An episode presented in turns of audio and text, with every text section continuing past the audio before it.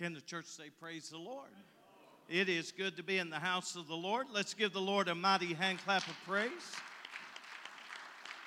Let's make our webcast audience feel welcome to church in the balcony. Certainly appreciate all who have come out tonight to be in the house of the Lord. Don't forget, if you want to be in the CAC Christmas program this year, the sign up sheet is in the back, and you need to sign up ASAP. That means as soon as possible.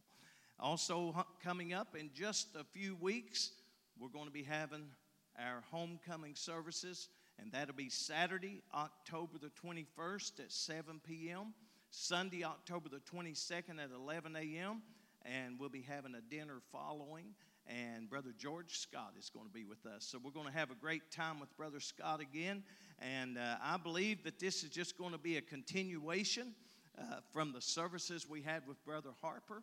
And then, uh, you know, last Wednesday we had three get baptized, and who knows what's going to happen tonight, and who knows what's going to happen Sunday. Don't forget our trunk or treat coming up Tuesday, October the 31st, 6 to 8 p.m. And I'm sure that's when the county is going to have their uh, their events. So uh, we try to have it the same night so we can witness to them. We would urge everyone that has a trunk and is going to do a trunk to do a biblical theme or something scriptural. And that way we can witness to uh, the people that come through. They may not dress like us and look like us. They may be in ghouls and goblins and all sorts of other stuff, but we can witness to them about the love of Jesus. Amen. Even Jesus went to the man that was possessed with demons and uh, began to work with him. So we need to work with some people, even though they're not living what they should. Also, let's remember uh, coming up, our Christmas program will be on Sunday, December the 10th at 6 p.m. Also, Harvest Time Crusade coming up. That's going to be November the 17th. 18th and 19th, going to have Brother Buddy Puckett, Brother James Chesser, and Brother Michael Moppin is going to be with us. And then uh, we're going to have our New Year's Eve celebration, always a good time to praise the Lord that we made it through another year and praise Him for the beginning of a year. Uh, you know, most people say whatever you're doing at the beginning of the year is what you'll be doing all year long. Well, that ought to be true for all of us. We're going to praise the Lord all year long. Amen. So uh, keep that in mind. We also have many prayer requests that we have uh, that are uh, on our prayer list, and we'll just mention the last 10. Uh, we want to remember Alicia Smith, Brian Petrus, uh, Stephen Donagi, uh, Elizabeth Burpee, Sarah Alweed, and Roseanne Rayan. Ibrahim, and you let, that lets you know that this is really somebody from uh, maybe a Hebrew nation. It's, it's Ibrahim, which is Abraham, Esau. And uh, Steve Smith, Skyla, and Braden Steele. If you have a prayer request you'd like to make known just by the raising of your hand, the Lord sees that. He knows what that represents. And I believe that we can go to the Lord in prayer right now and say, Lord, I want to serve you. I want you to move in this place. So let's lift our hands. Lord, we come before your presence. We thank you for this opportunity that you have blessed us to gather here tonight to worship you in the middle of the week. Thank you, Lord, for keeping us safe from Sunday till now. Blessing us, Lord, on the highways, blessing us at workplaces, blessing us at school. Lord, you've done so many things for us. And Lord, we have come tonight so that we can lift up your name, which is above every name. Lord, I praise you because your name is high. Your name is high and lifted up. You are a strong tower that we can run into. Your name provides the protection from the evil world that we're living in. I'm glad, Lord, that your name is over us, that your banner of your name is over us. I pray, Lord, that you would move in a mighty way for each and every one, whether they're here for youth service or whether they're here for the adult Bible study. I pray, Lord, that you would bless each and every one that we will leave this place edified and uplifted. I pray that you would touch every musician, every singer. Bless us, Lord, as we give you praise in the mighty name of Jesus. Amen, amen, amen. Let's give the Lord a mighty hand. Let's give Brother DeBarge a mighty hand as he comes. Praise the Lord. Hallelujah. Thank you for that awesome praise unto the Lord. Hallelujah. Oh, yes. It is awesome to be able to walk up to the pulpit and not have to encourage the children of God to praise a little louder because you're already giving forth your best praise. Amen. That's the church that I want to be a part of. That's the church that I'm proud to be a part of. Amen. For he is great and greatly to be praised. Tonight, quickly, I want to move into the word of the Lord. We find ourselves in Ecclesiastes 7 and verse 5, chapter 7, verse 5. And as you're flipping there, I'll give you a moment. Pastor asked, he said, Are you doing five minutes with Timothy tonight? And I said, I'll, I'll do about four and a half. He said, Try 455. I said, I, I can do that. Once again, Ecclesiastes 7 and 5, and it says, It is better. Someone say, It is. It is. If you were to flip those two words, it would become a question. But this scripture, the writer said, It is better to hear the rebuke of, of the wise than for a man to hear the song of fools. Let's go before the Lord and ask Him to have His way in this service right now. Lord, become, begin to move in this place tonight, God. We want you to have your perfect way. Lord, we want you to lead us into an atmosphere, the supernatural that we've never been to before. Take this church beyond the comfort zones that we have made for ourselves, God, and lead us into your spirit and into the realms of the supernatural that we're not familiar with. In Jesus' name we pray these things. And the church said, Amen. God bless you. You may be seated. As I was stating, the writer, the author of uh, Ecclesiastes chapter 7 and verse 5 said, It is better. They were making a declaration, they were letting it be known.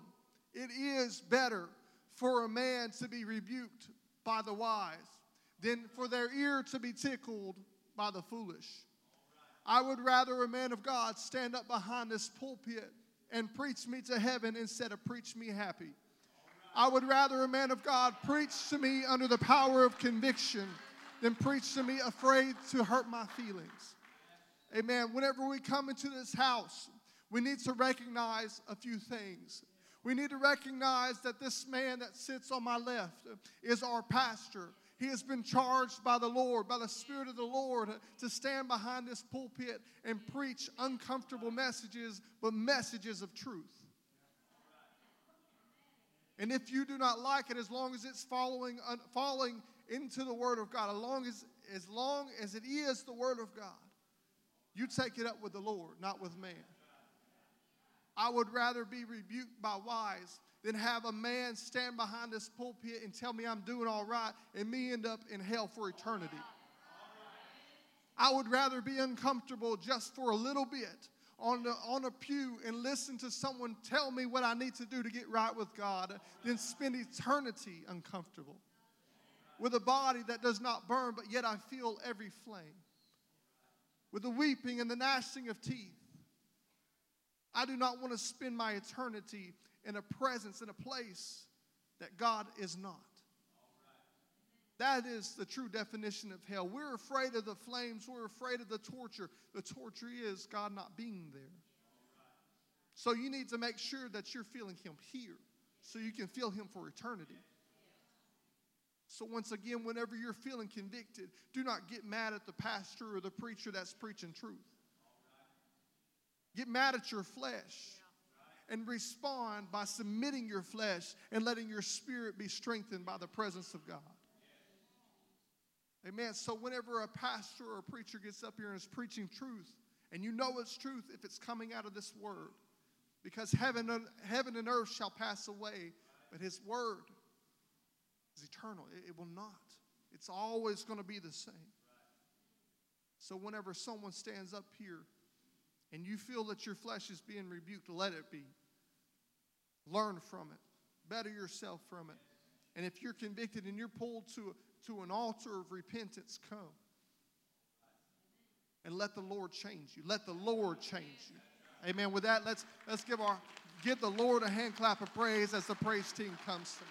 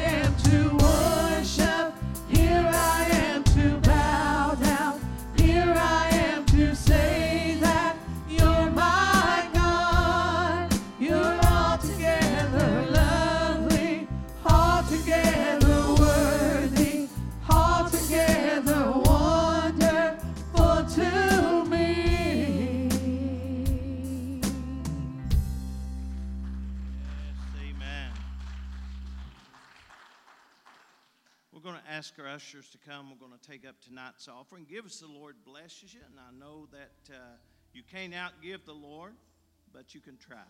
So let's uh, give unto the Lord and see what great things He's going to do in all of our lives, but most of all, what's He going to do with what we give. Lord, we come before your presence. We thank you, Lord, for this opportunity to give in the offering. I pray, Lord, that you would move in a mighty, miraculous way for each and every one that has to give. I pray, Lord, that you would bless the offering, that it would be multiplied and used to meet missionaries' needs and to meet the local needs and to bring in ministry and other events so that we can all win the lost, witness to the lost, and help others to see their need of serving you. For it's all in the mighty name of Jesus we ask and pray. Amen.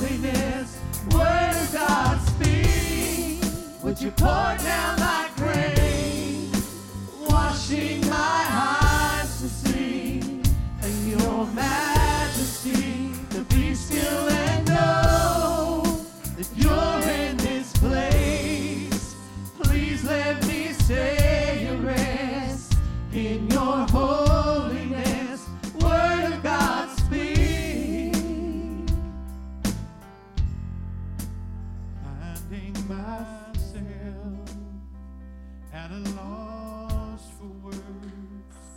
And the funny thing is, it's okay.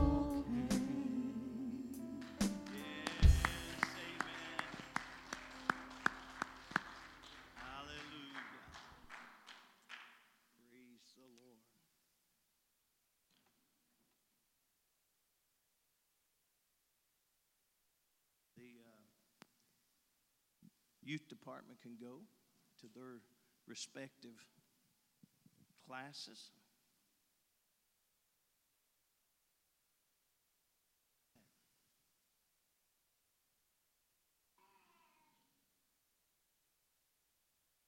have your Bibles, I want you to kind of read along with us. You know, I love the monitors because it gives us an opportunity. Brother, if you would give that to Brother Eli, that's, that's something he needs to put in the van. I can never remember after service to give that to him. So uh, we'll take care of it since it came up as soon as I opened up my, my lesson. I am uh, I'm glad to be in the house of the Lord in the middle of the week to uh, study His Word. There's uh, so much that we need to study when it comes to the Word of God. And um, we're, we're in a study in these particular lessons of how to have revival. And uh, I believe it's important that we understand how to have revival. Uh, a lot of people says, well, it's if you get a special speaker, a dynamic speaker, or if you get some special singing group to come in, uh, if you get some special choir, or you get something special. Actually, revival only comes when we start yielding to the Word. When we take the Word and say, I will do what it says. You see, uh, many times in the Word of God, they would do what the Bible says and what the Lord had said, whether it's Old Testament or New Testament, and they would have victories and they would be blessed and they would be taken care of. And then many times they would wander away from it because they thought it wasn't important anymore, or they thought that there was no uh, repercussions going to happen if they walked away. But we understand the Word of God is forever settled in heaven, and therefore it doesn't matter if uh, I preach it or don't preach it. Uh, the Word of God is what's going to judge us. And uh, so I want to preach the Word of God because when I stand on Judgment Day and you stand on Judgment Day, it's not going to be what did your pastor let you buy with. It's not going to be what did your church let down on and you thought was okay. It's going to be the Word of the Lord. And so I want to measure up. Amen. Amen. If you have your Bibles, turn to Isaiah chapter 28, and we'll begin at verse number 23. Isaiah 28 and verse number 23. It says, Give ye ear and hear my voice, hearken and hear my speech. Doth the plowman plow all day to sow? Doth he open and break the clods of the ground, of his ground? When he hath made plain the face thereof, doth he not cast abroad the fitches and scatter the cumin? and cast in the principal wheat and the appointed barley and the rye in their place. For his God doth instruct him to discretion. Everybody say discretion. If I was to look at you and say it's up to your discretion, what would that mean to you? It's your decision. It's whatever you decide, that's your discretion. If you want to yell, it's your discretion. If you want to clap your hands, it's your discretion. So now we're reading something not about man's discretion, but about God's discretion. Because God has a purpose for everything He has written and had wrote uh, by men of God as they was moved upon by the Holy Ghost. So God doth instruct him to discretion and doth teach him. For the fitches are not threshed with a threshing instrument, neither is a cartwheel turned about upon the cumin, but the fitches are beaten out with a staff, and the cumin with a rod. Bread, corn is bruised, because he will not ever be threshing it, nor break it with the wheel of his cart, nor bruise it with his horsemen. This also cometh forth from the Lord of hosts, which is wonderful in counsel and excellent in working. I want to talk to us. We hear, hear a lot of parables in the Bible. Parable of, uh, you know, the sower, parable of, uh, of the talents, um, parable of the one that, that lost a coin, uh, parable of the lost sheep. Uh, we, we read a lot of parables. Today I want to talk to us about the parable of the soul winner. Let's talk about a soul winner today. Let's go to the Lord in prayer. Lord, we come before your presence and thank you for this opportunity you've given us to study your word. I'm thankful, Lord, that you are the one that has the discretion of whether or not we do something or don't do something.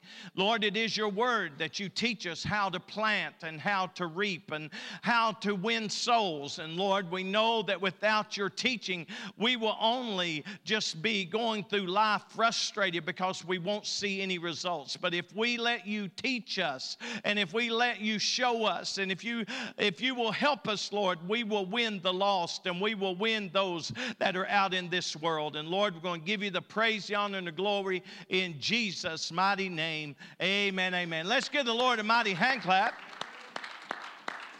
And um, you may be seated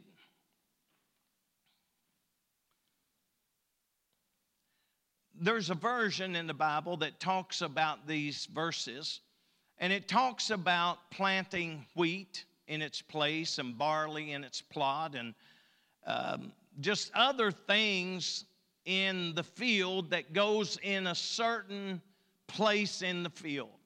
How many knows that you can't just plant onions anywhere? You can't just plant lettuce anywhere. You can't just plant cucumbers anywhere. There's certain places you have to plant things.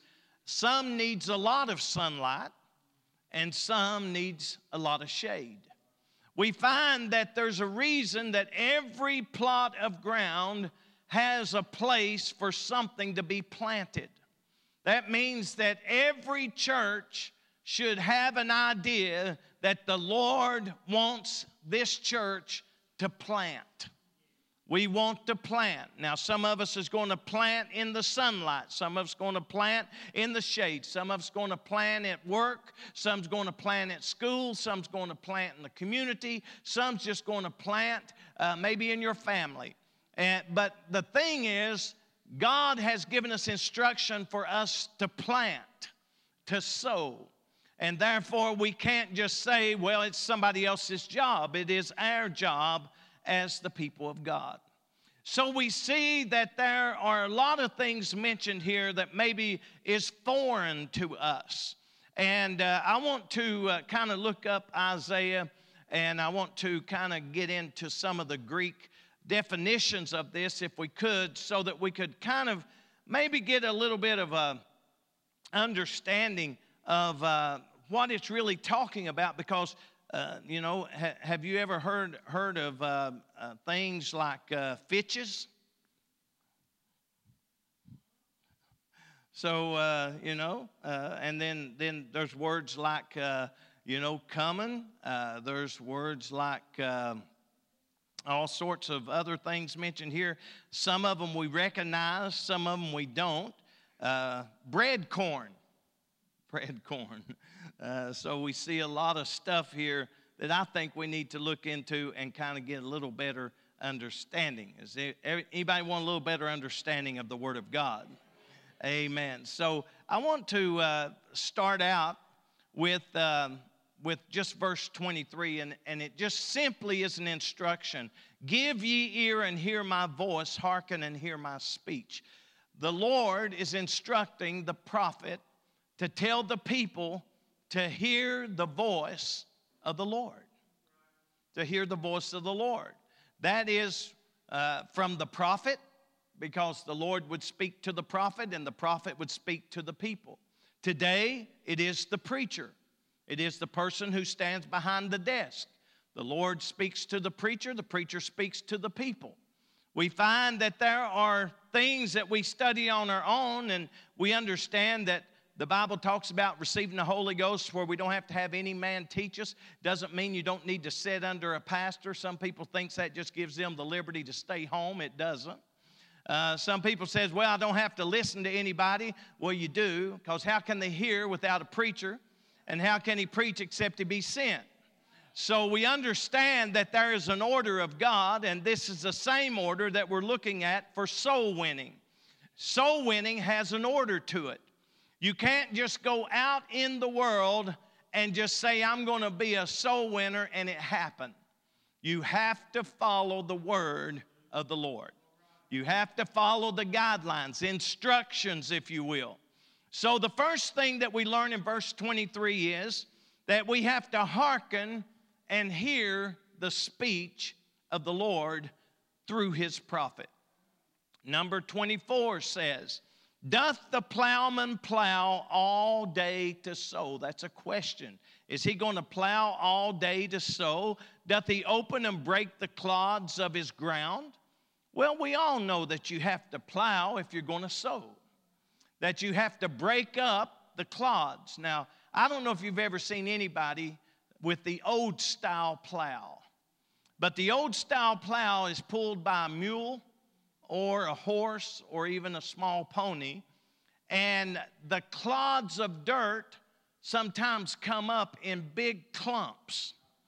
And you have to bust those up. You don't just leave those there.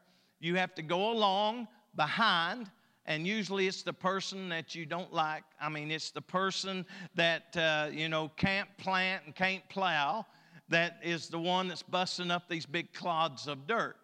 I don't know. Anybody ever bust up them clods of dirt following the plow? All right, Brother Larry, I knew he would because his dad had horses and, and, and plows, and they plowed uh, not by tillers, you know, the electric, modern technology of the day, but um, they, they would break up these clods because these clods couldn't help produce anything unless they were broken up and scattered and smoothed out, and then it helped for the garden to grow. So then we see in verse 25, it says, He hath made plain the face thereof, doth he not cast abroad the fitches? And, and I want to kind of just get into that word right there because that is a word that, uh, does anybody really know what a fitch is? Not a finch, because that's a bird. Fitches. Fitches are a, a flower, and it's a plant with a small black uh, acrid seed used as a condiment. You know what ketchup is when you go by in your drive through and they say, Do you want any condiments? You say, I want ketchup and salt and pepper. That's what them are. So that's what this flower is used for. It's used as a condiment. So we find that uh, it is meaning to, uh, it is meaning, it's, it's a pugnancy. Uh, fitches uh, is black cumin. Now, all you that have spices in your in your cabinet, most of you have cumin, right? Does anybody just take a spoonful of cumin and oh, it'd be awful, wouldn't it? It'd be awful. It'd be pungent. Uh, so, so this is kind of what it is. This is black cumin, which is comes from a flower or a plant, and it says Doth he not cast abroad the fitches and scatter the cumin, and cast in the principal wheat and the appointed barley and the rye in their place? Everything has its place. That's why everybody in church has a job. Everybody has a place. You got a place, I got a place, everybody's got a place. And we gotta, we gotta, we gotta go out and we gotta start planting. But we're not gonna plant flowers and we're not going to plant corn. We're going to plant the Word of God. So that means that we got to go outside and we got to start plowing up something. Now that don't mean you just go in and tear something up. That means that you go in with purpose and try to help somebody get ready to receive the word. You know why? You know why we sing? We sing because it softens our heart and prepares our heart to receive the word. That's why we sing. If, if we didn't think singing was important and thought it was all just word that we needed, we wouldn't have singing. We just cast singing aside and just have word. But we need our hearts prepared. We need our hearts prepared. That's why we need a move of the Holy Ghost. That's why we need the Lord in this place. We need our hearts prepared to receive the word because you can't receive the word if the soul is not prepared. Again, you can plant corn all day long just by throwing it on the ground, and it may sprout up, but it will not grow up. And that's why sometimes uh, you find a lot of immature Christians in church is because they've just been scattered and they pop up, but they don't grow up. And so we got to understand how can I purposely begin to plow in someone's life or heart, if you will, that will help them receive what I'm getting ready to tell them. You know, you, uh, you can't, I think uh, Brother DeBarge and me was discussing some things before service, and we was talking about how, how that sometimes in order to get somebody to receive something, you have to tell it in a different way.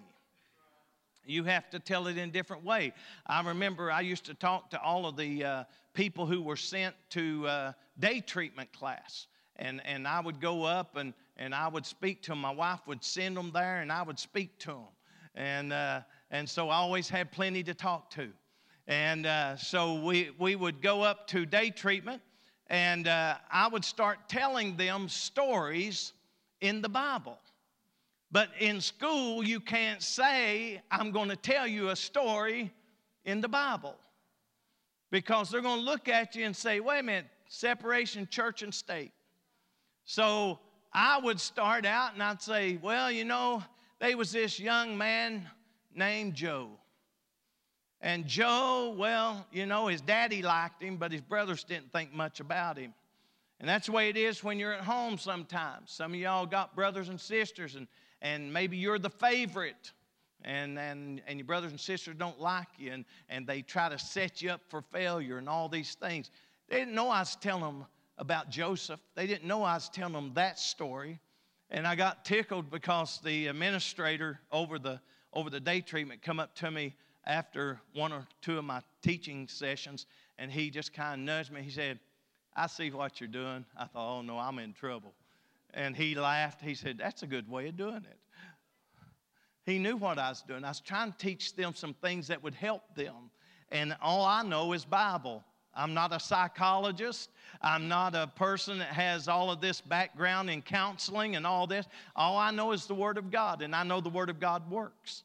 So I just gave them the Word of God. Well, we had tragedies sometimes would happen. There was a person that uh, had taken their life, and, and they called me. The administrator called me to come down and said, Can you just come down and, and just be with these kids and counsel with them and, and just help them? Well, you know, all I know to do is pray.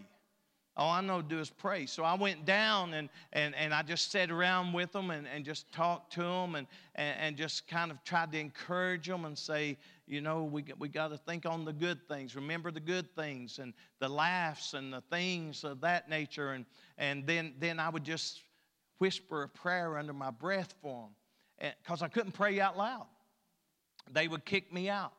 And so, with that, uh, sometimes you got to learn how to plant and prepare people to receive, even when they don't know you're preparing them to receive.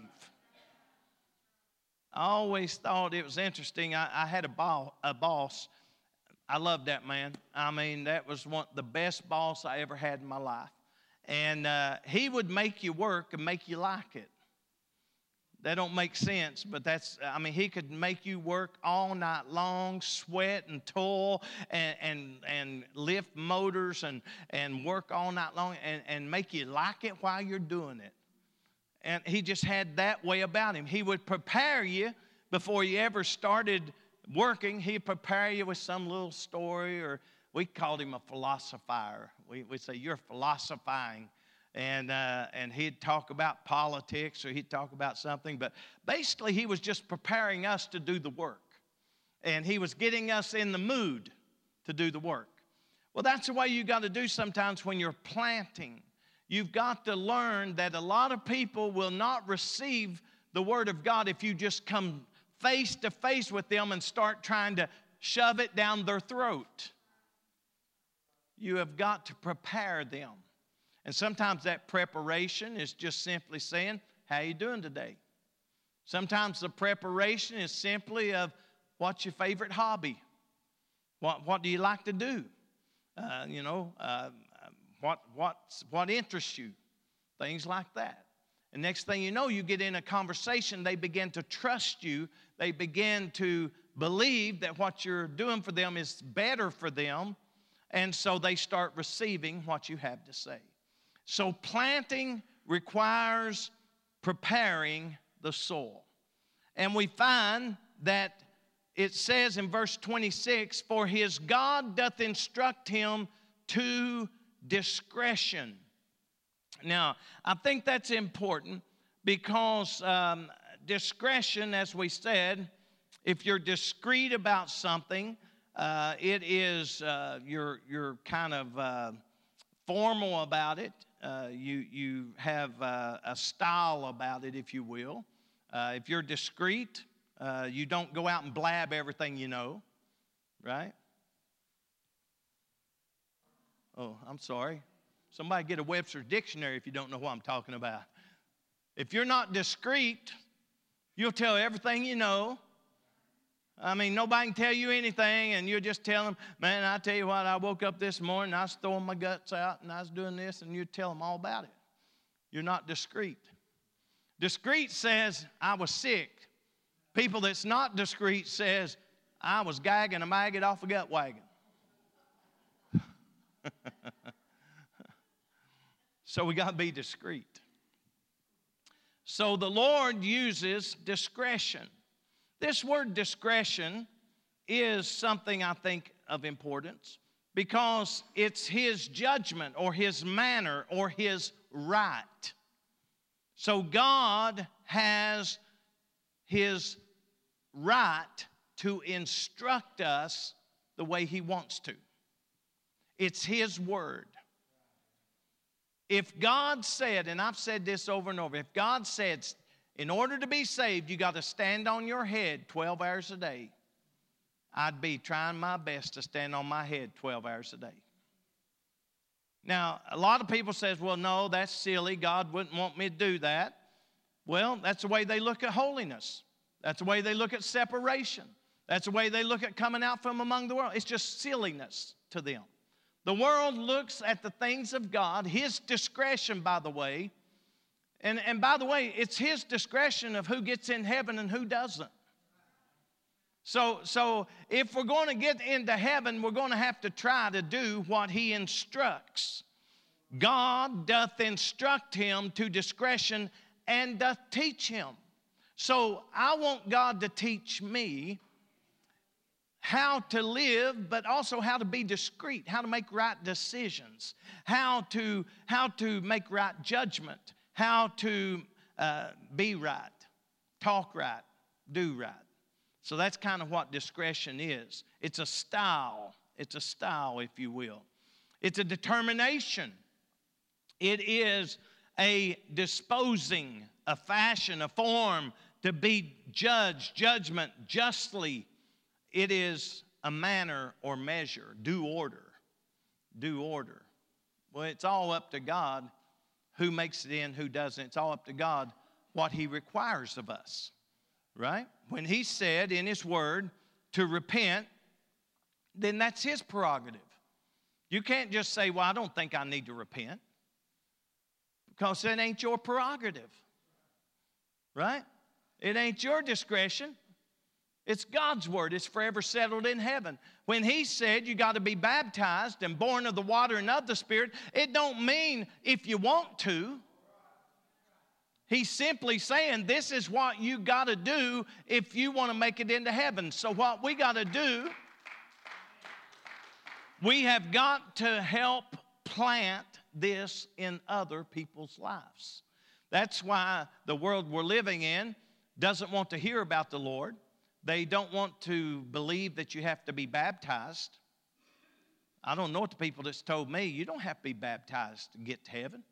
I said, Really? And I say, Well, how, how come it says baptism doesn't now also save us?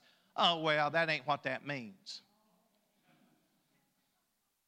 It's always an excuse.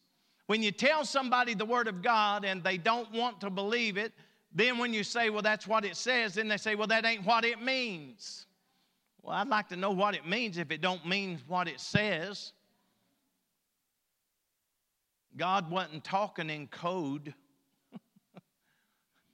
he, he began to talk that even though a wayfaring man, even though a child we could all receive His Word.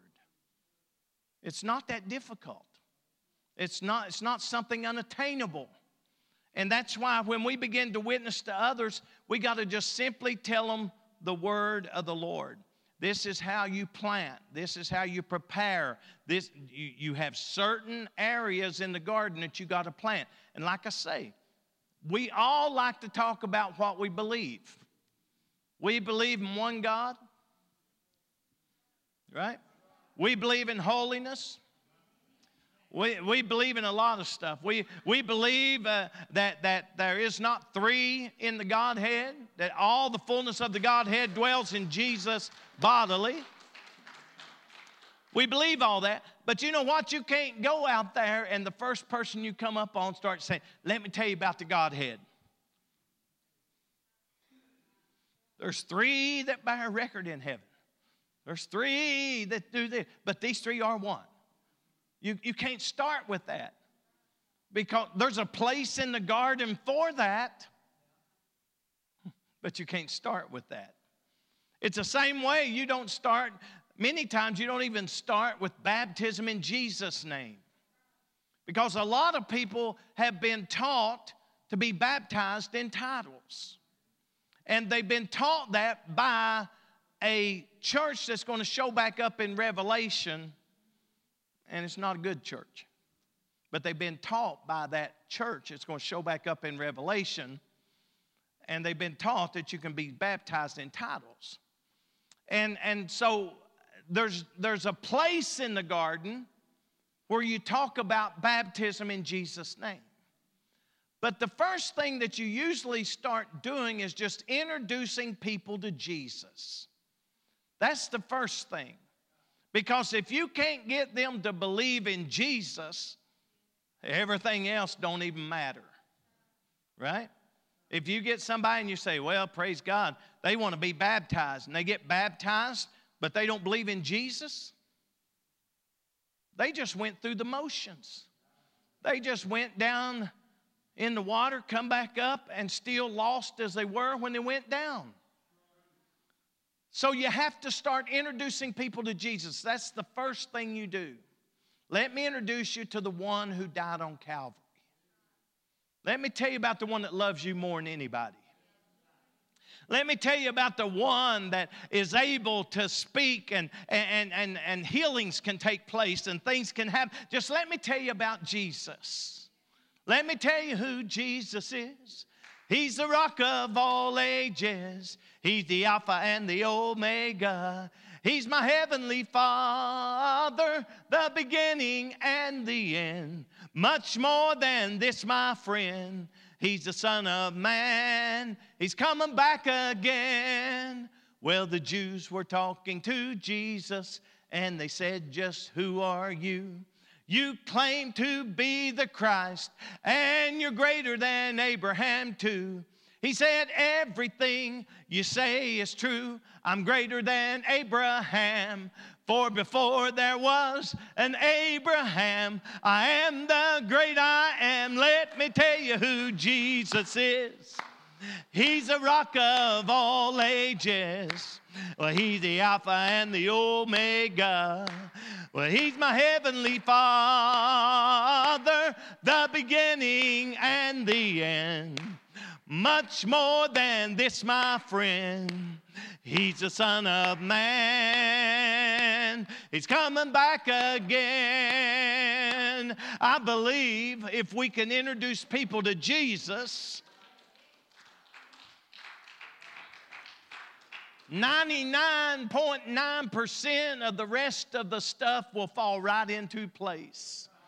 Because how can you deny somebody that loves you more than your mama? More than your daddy, more than your brother or sister, more than anybody. How can you deny what he says? Well, he says, I got to get baptized. I'm going to get baptized. If he says, I need to be born of the Spirit, I'm going to get the Spirit. Why? Because he loves me. So you start in your garden. Everybody say, in my garden.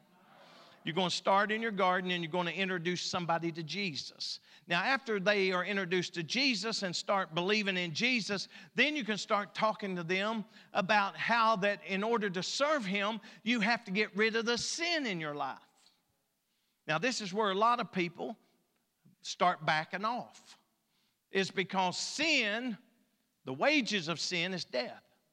So when you start talking about sin, some people back off because they say, Well, I, I don't really understand sin, what sin is, and all this. And, and all you got to do is sin, understand that sin is breaking the laws of God.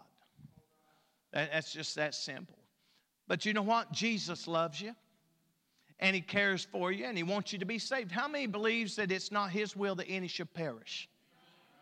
That's right. I don't believe he wants anybody in this house to perish. That's why he's long suffering with old brother Richard. Right?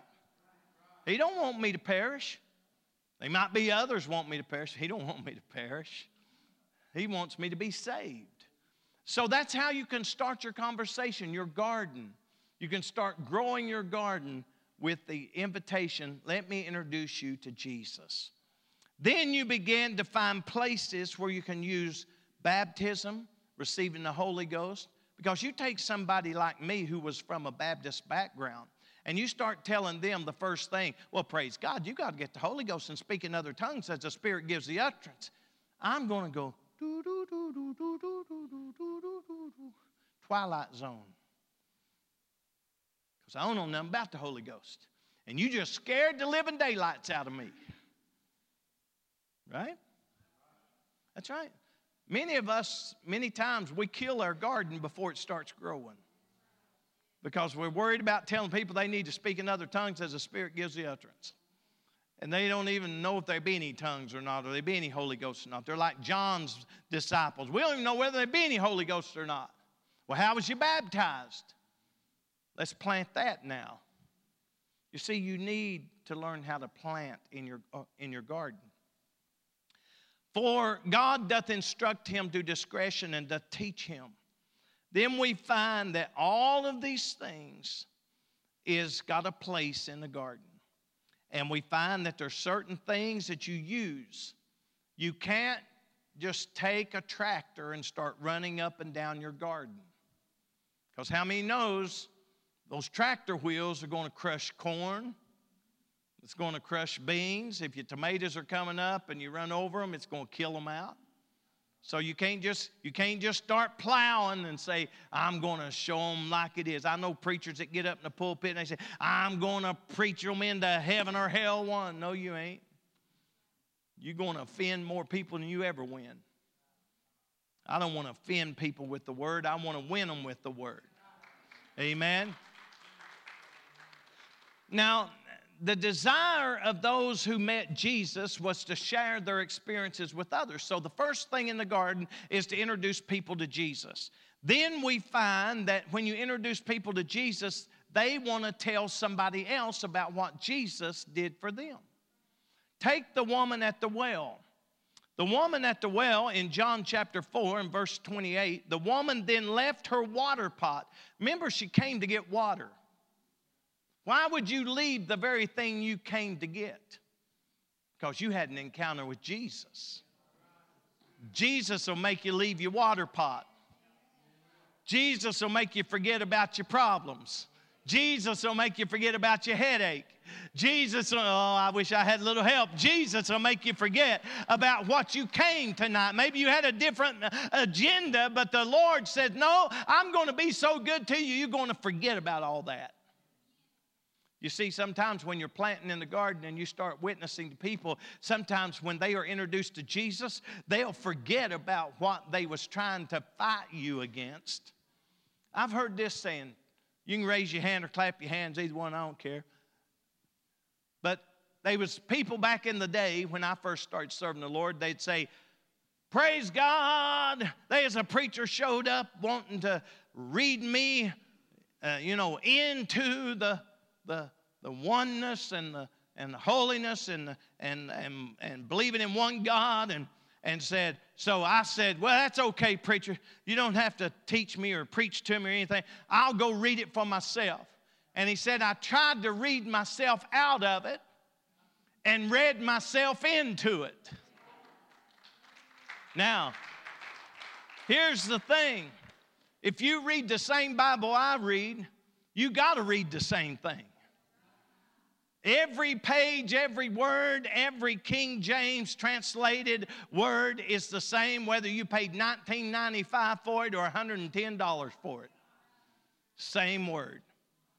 So if you read the same thing I read, it should inspire you to want to tell somebody else about Jesus. How good's he been to you? You see, sometimes we forget how good he's been to us because we've had a bad day. Uh, well, here, let me get both my fiddles out. My heart breaks for you.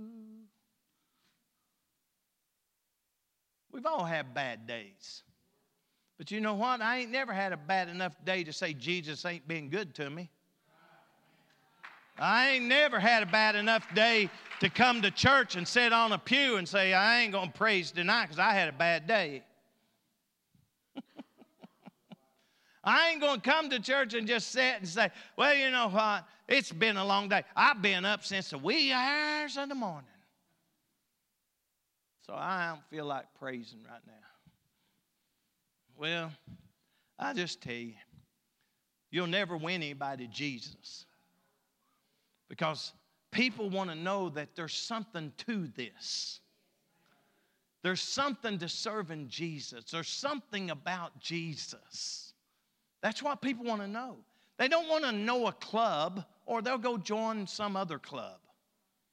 They don't want to know about some, some gathering. Oh, well, this gathering's taking place. They don't want to know about that. They want to know if Jesus is real. And the only way they want to know if he's real, if he's real in your life. I'm going to say that again because some of us don't even care whether we, but we present a live Jesus to a dead world. But I believe that we got to get to the place we say, you know what? Jesus has been so good to me, I got to tell somebody how good he's been. So when somebody comes up to me and says, you know what, uh, this happening, that happening, I say, well, the Lord's still good. The Lord will help you. The Lord's your peace. I start telling them those things. That ain't what a lot of people want to hear. Because a lot of people don't want to hear Jesus is your Prince of Peace. Let's pray about this. Jesus will help you through it. You can climb that mountain. Oh, you can get up that side of the mountain with Jesus. Jesus will never leave you or forsake. They don't want to hear things like that when they want to whine. Give them a little cheese with that whine. if you want to whine, you know what? You don't want to listen to nobody. I've had people says, Pastor, I need to talk to you. And all they want to do is whine. Whine, whine, whine, whine, whine, whine. And I say, well, let's pray. Pastor, I tried that. It don't work. and I'm like, I want to go,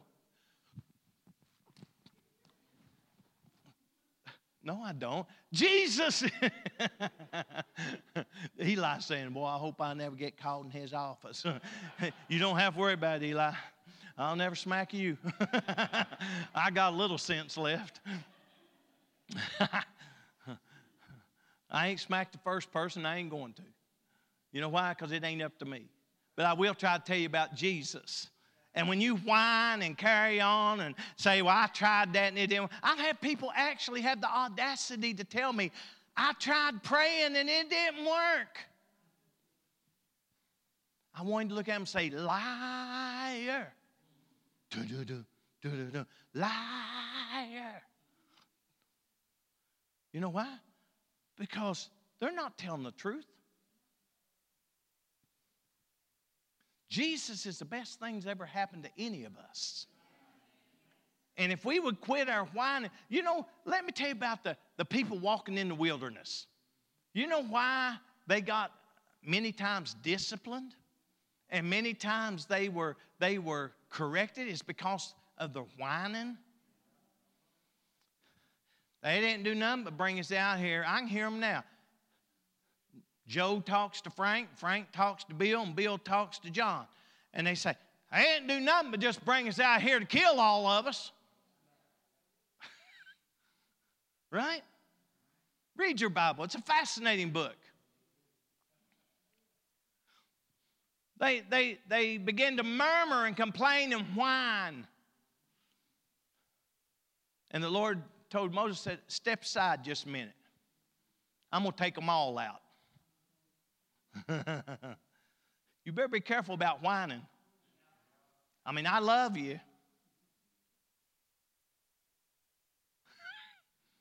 I may not be a Moses. Step aside, Richard. I'm going to wipe them all out. No, you know what Moses said? Moses interceded. He said, if you wipe them out, you know what everybody's going to say? You wasn't able to deliver them. You wasn't able to take them through. You was just you just you wasn't mighty as you said. You wasn't uh, you know as good as you said. You wasn't able to do what you said. That they're going to talk about you. Now, there's one thing about it: God don't like to be talked about, except in a good way. So, be careful when you whine. You know what? I catch myself wanting to whine sometimes.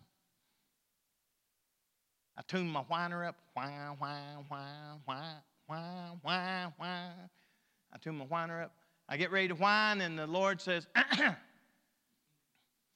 and I go, I love you, Jesus. you know why? Because whining wouldn't do nothing but separate me further from the Lord. All of our whines, all it does is separate us from the love of God. I don't want to whine. I don't want you to whine.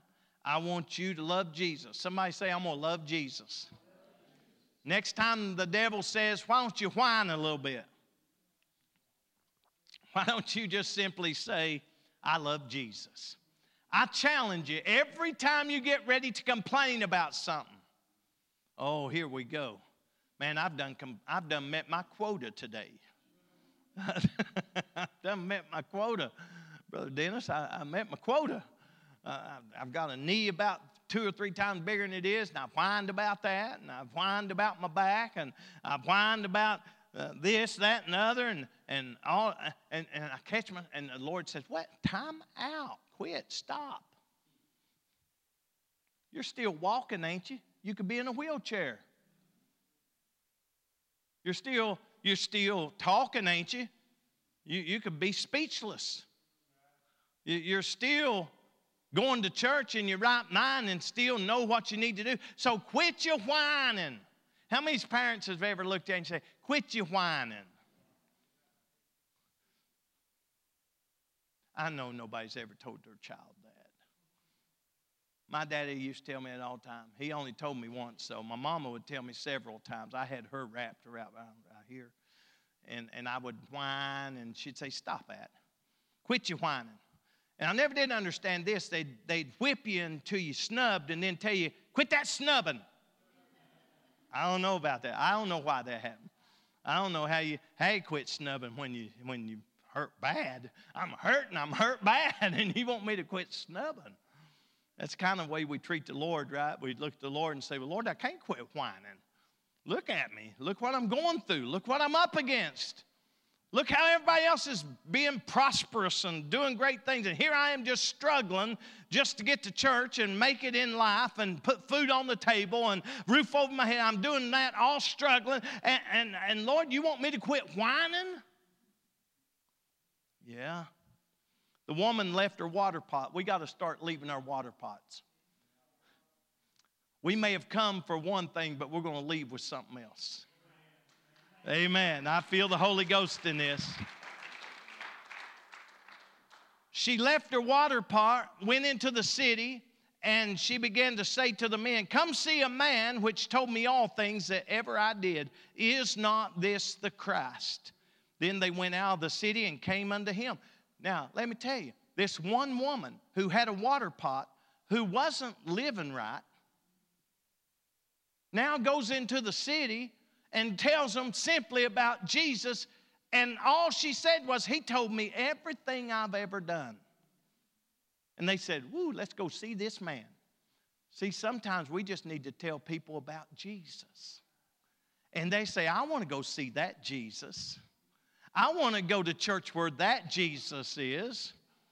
I believe that sometimes we need to understand that the Lord is wanting us to just simply tell people about Him, and He will see the multitude start to come because we're planting in the garden. We're just mentioning the name of Jesus. We're introducing Him to the people, and the people will come to Him. That's what happened in this city. How many believes it can happen in this city? Amen. There was two blind men one time, and the Bible says in Matthew uh, chapter 9 and verse number 30, it begins to say this And their eyes were open, and Jesus straightly charged them, saying, See that no man know it. But they, when they were departed, spread abroad his fame in all that country. He said, Don't tell nobody. Now, here's the question I've always thought about. It's just me, my little mind runs crazy sometimes. But I just thought, Jesus strictly told them, don't tell nobody. And the first thing they did was tell somebody. Now, was they disobedient? Or was this the plan that Jesus knew if he tells some people not to do something, they'll do it or die? Reverse psychology. I don't know. I don't know if it was a disobedience, but I, I, just believe that Jesus knew more than what we knew. And when he told them, don't tell nobody, he knew they was going to go tell some people. And so they departed and spread his fame all through that country. People come to Jesus when you talk about him. That's why when you come to church, instead of talking to each other about everything that's went on through the week and the day and everything, and we start talking about Jesus, then you go to the restaurant and you say, well, the sermon was too long and the air condition was cool and you know, uh, the padding in those pews, they're going to have to repad them pews because I, I can't take much more sitting there. You know who's hearing that? Everybody in the restaurant. Oh, no, they're three tables over. No, their ears are zoned in. Say, man, I tell you what, Brother Richard thinks he's something. he gets up there and preaches 45 minutes, then makes fun about it and says, hey, I'm going to preach 50 if you don't shut up. And somebody in the somebody in the restaurant saying, Man, I don't want to go to that church. Man, I can barely sit through a 15 minute sermon. You see, if we're not careful, we will kill the garden before it ever starts growing. So we have to tell people about Jesus. Talk about Jesus. And I guarantee you'll win somebody to Jesus. Talk about Jesus. Talk about everybody else, you ain't gonna win nobody. Andrew called Peter and Philip called Nathanael. Look at this. We find that in John chapter 1, verse 40, it says, One of the two which heard John speak and followed him was Andrew, Simon Peter's brother. If you can't win your family, maybe you ain't trying hard enough. Because I want to tell you something. Many of the people that came to Jesus came through family members. So you can't live one thing at church, another thing in front of family, because they're going to look at you and they're going to say, well, that's, that's another story. He first findeth his own brother Simon and saith unto him, We have found the Messiah, which is being interpreted the Christ. We found Jesus. And he brought him to Jesus. And when Jesus beheld him, he said, Thou art Simon, the son of Jonah, thou shalt be called Cephas, which is by interpretation a stone. Philip findeth Nathanael and saith unto him, We have found him of whom Moses in the law and the prophets did write, Jesus of Nazareth, the son of Joseph. I want you to know that when you start looking, Andrew called Peter and Philip called Nathanael. You got to come see Jesus. They didn't say, Come hear the choir sing. That seems to be the modern invitation of our day. Come hear our singers. Come hear our musicians. Come, we got some great programs. Great Sunday school department, great youth department. That's what we try to entice people to come to Cornerstone with. That's the total wrong approach. Why not just simply tell people, come see Jesus? Come feel Jesus. Because there's broken hearts out there that don't care how good you can sing. There's people that are overwhelmed and feel beaten up and they don't care they don't care. The music department can be pristine and never hit a sour note, and they don't care because it don't help their brokenness. Jesus came to heal the brokenhearted. He came to heal those that needed, you know, those that are whole don't have a need of a physician, but they that are sick. He didn't come to call, you know, the righteous, but sinners to repentance. So, what we got to do is we got to learn if we're going to win people to Jesus, plant the right garden, witness the right way, we just got to simply tell somebody how good Jesus has been to us. Maybe we could sing them that song, Oh, how I love Jesus. Oh, how I love Jesus. Oh, how I love Jesus because he first loved me.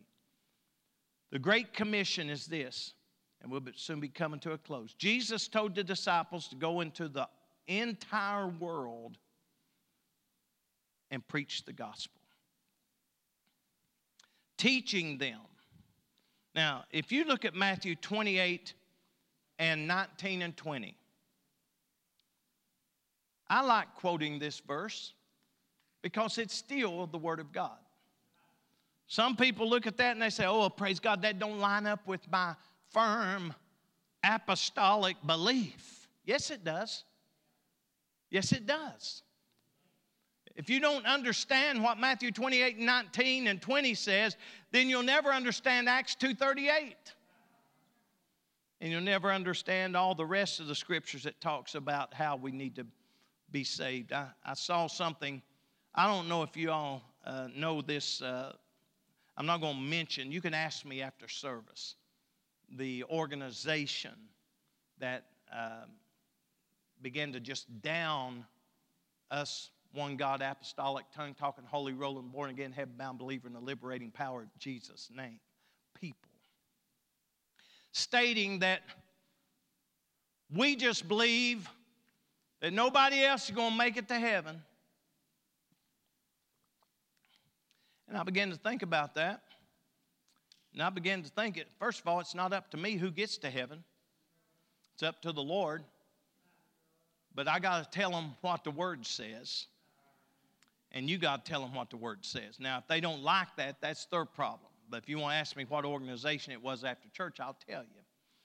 They're a false organization, they're a disruptive organization. They want to attack everyone that believes in a one God Holy Ghost filled church and a church that believes in holy living. They want to attack every believer that believes that. and tell you how uneducated you are, how unprogressive you are, and uh, non-progressive, I should say, and, and how that, that you just are too dumb to know any better. That organization presents that. And you know what?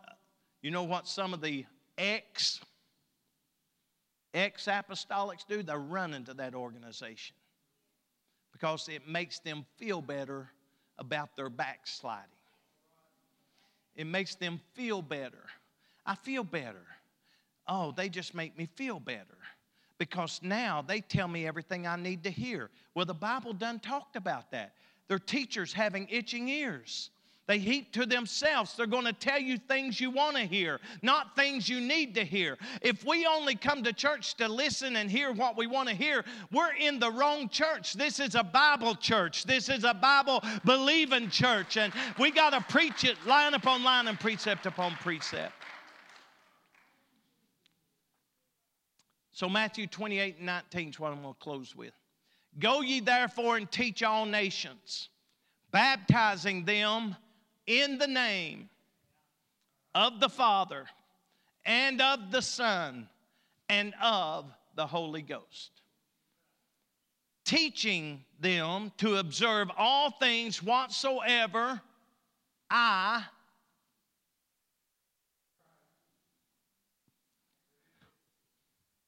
Now, I don't know about you. I'm not an English major, but my wife is.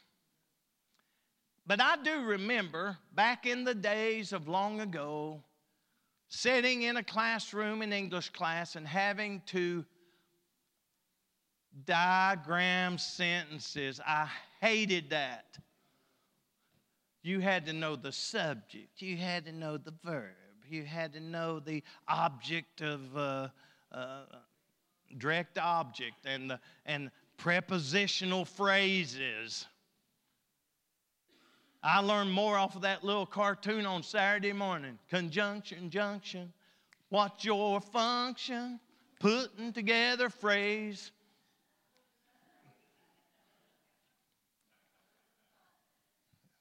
There you go. That's where I learned my English at. and it shows.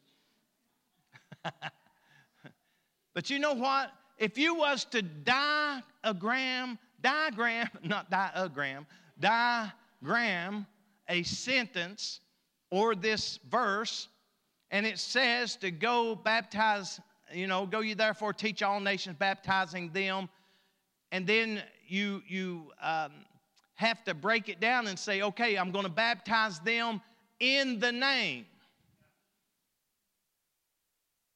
Okay, what is in the name? It's a prepositional phrase. Okay? Then it says in the name, and then there's some more prepositional phrases. Of the Father, that's a prepositional phrase. You put of, you draw a little thing here and a little of, Father, the. oh, I can still do it. They taught me well. Of the Father, of the Son, and of the Holy Ghost. Those are all prepositional phrases, but none of them tell you the name. Right? It says, I got to do something. Jesus said we have to do something. We got to go and baptize them in the name. And then you got all these little prepositional phrases through here that does not tell us anything about the name. So he tells us the name without saying his name. You know why? Because the very next verse, he says, teaching them to observe all things whatsoever I, Jesus, have commanded. You see, he says, Lo, I'm with you always, even to the end of the world. Amen. Jesus is letting them know that He is the name that we are to baptize in. Because the prepositional phrases don't tell us the name. Of the Father is not a name. I could write you a million dollar checks and it'd bounce so many ways to Sunday. But if I just put down there, Father, on the signature line, and you take it to the bank, they're going to look at it and they're going to say, Well, first of all, sir, he don't have a million dollars in his account. Second of all, sir, this ain't signed correctly. Well, I'm a son. Surely, if I was to write you a $50 check, Brother Larry, and I just put son on the line, I could get Brother Larry. He'd go down here. They know who Brother Larry is, they know who I am, but they don't know who the son is.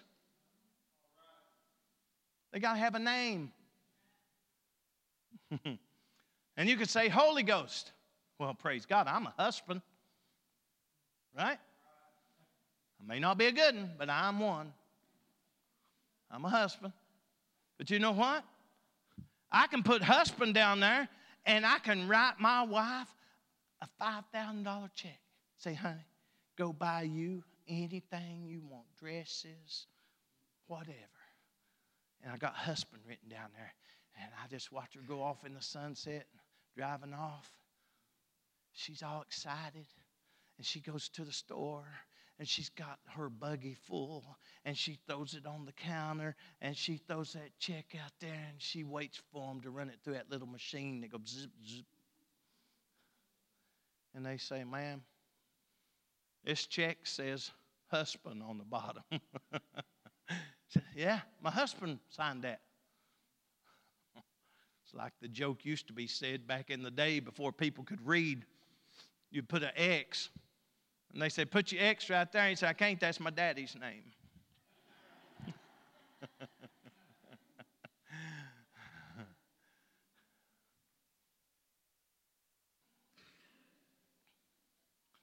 I heard somebody, they was an older generation, I stand in line actually. And, and this machine was having a hard time reading the card and signing and it going through. That woman said at the cashier, She's the cashier. She said, I don't know why they got all this fancy equipment for. We used to just sign X's.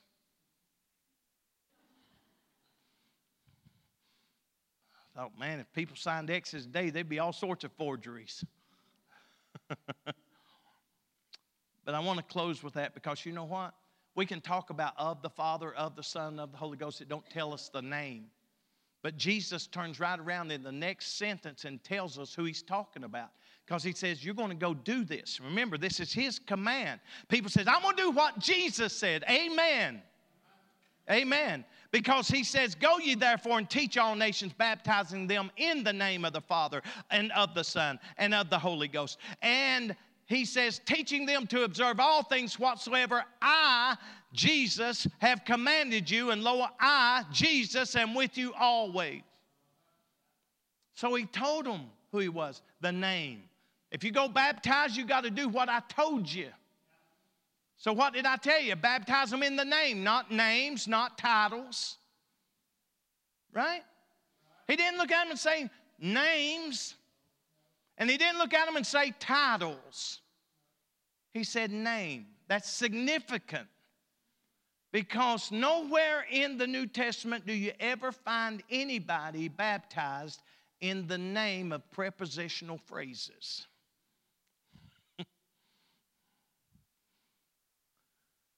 You find them baptized in Jesus' name. There was a meeting of the Nicene Council that changed all that. Even the encyclopedia says that the Catholic Church brags about how they changed baptism. My question is not are we going to quit planting trying to win Catholic people? No, we want to win them, right? I baptized some Catholic people. In fact, Catholic people bought the first lawnmowers that was ever used on this grass out here.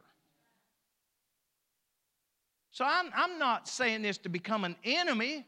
I'm saying this because I want people to be saved. And I'm going to give them the word. I'm going to plant in the garden. Somebody say, plant. Plant in the garden. The farmer plows and then he plants. He prepares the soil, does everything necessary to make sure it's ready to receive the seed. You have to be patient as a farmer. You can't, uh, heard, maybe somebody's heard this saying, it's, uh, you know, um, too wet to plow. What's that other part of that? It's too, too dry or too hot to do something and too wet to plow. I don't know. That's such an old saying, y'all don't even know it. but we find that if we're not careful, we won't have revival because we don't know how to plant a garden. We don't know how to witness to people. We don't know how to talk to people. But if we can just introduce them to Jesus, you don't have to say, Come to our church, we got a great VBS. We do have great VBS. And you don't have to say, We got a great Sunday school department. We got a great Sunday school department. You don't have to say we got some great music and, and great youth service and great youth leaders and dynamic teachers and, and, and people. No, you don't have to say anything. All you have to do is say, let me tell you about Jesus.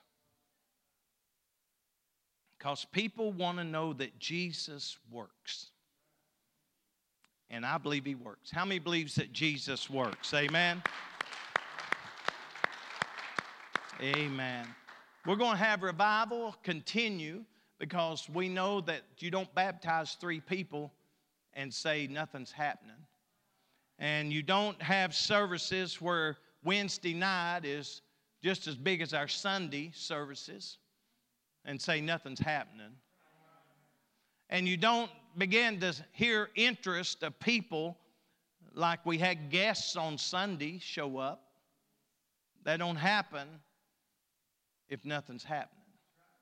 Something's happening, something's stirring, something's something's something's getting ready to take place. And uh, just keep on planting. Prepare the soil. It's sometimes you have to know when to start planting different things, but start out with Jesus. Jesus is the answer. Amen. I'm going to ask uh, the singers if they would and, and just kind of close us out with a song tonight.